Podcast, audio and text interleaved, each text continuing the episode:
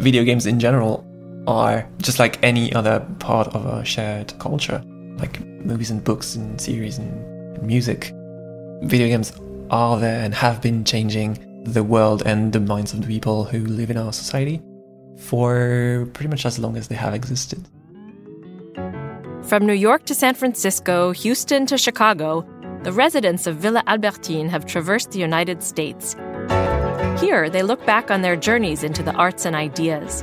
Their visits were supported by Villa Albertine, which has connected French talents and the American cultural scene since 2021. Come and join me as we meet some of the artists and thinkers shaping the culture of tomorrow. I'm Rachel Donadio, and you're listening to Coast to Coast, a podcast series produced by Villa Albertine and Paradiso Media. Our guests today are Miriam Houali, Diane Landais, and Simon Bachelier. Miriam Houali, Simon Bachelier, and Diane Landais are co founders and producers of the independent video game studio Accidental Queens. They're based in Lille and Lyon.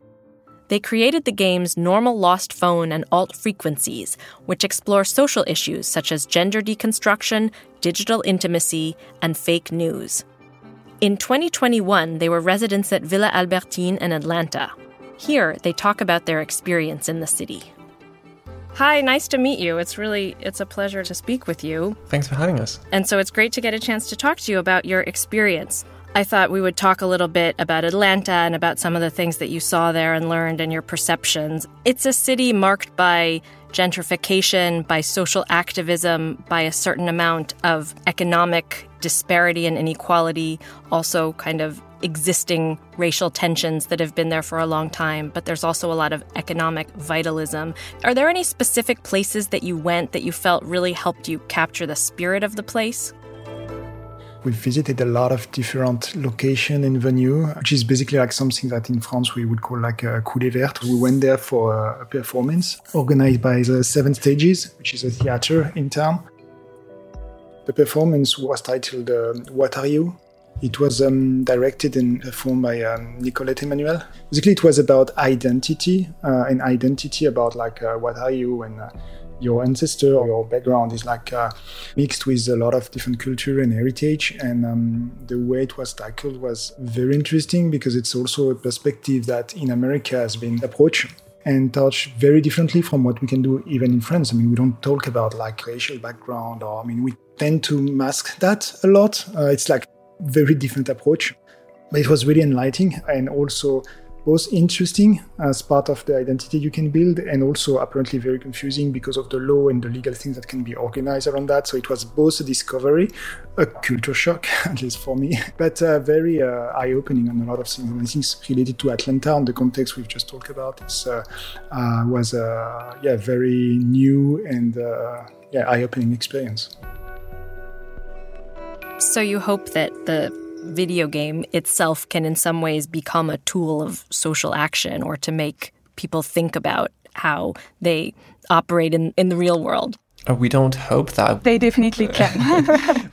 we hope that ours can reach that status. But yeah, video games in general are um, just like any other part of a shared uh, culture, like movies and books and series and, and music. Video games are there and have been changing the world and the minds of the people who live in our society for pretty much as long as they have existed. So uh, we just decided to recognize that and maybe try to wield that power for subjects and for topics that we wanted to be useful for.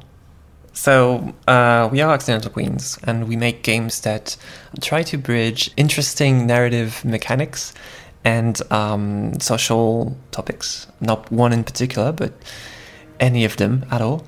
We try to do that by um, creating narrative spaces for you to think about stuff and think about puzzles and how to solve narrative mysteries because that's fun, but also because it leads you to ask questions about the world that you see and the characters that you see.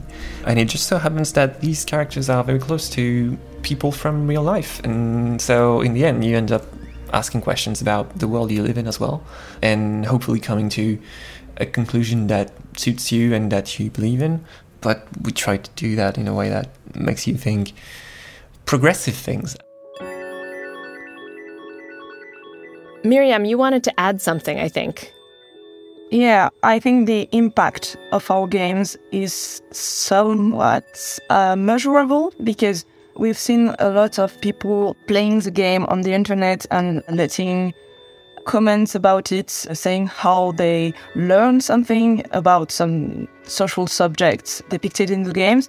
And um, when you look at the comment section under one of those videos, it's full of positivity and people are sharing their understanding of the topic and sharing their personal experiences about the topic.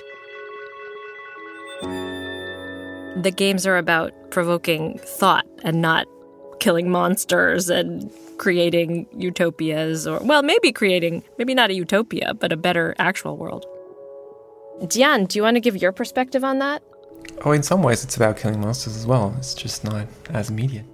In Atlanta, you also went to SCAD, the Savannah College of Art and Design. What was that experience like?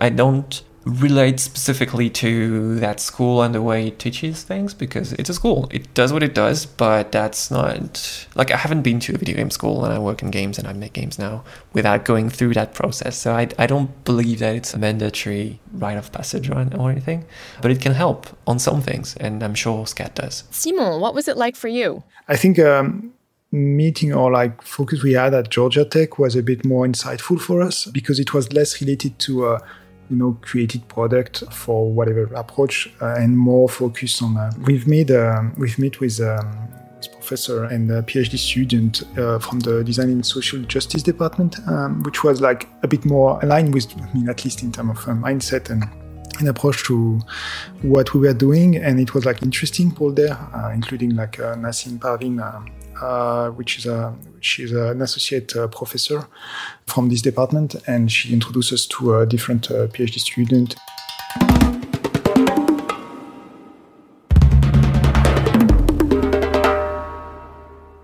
You mentioned that you met some interesting people there. Did you make any connections in Atlanta? Miriam, do you want to tell me a little bit about that?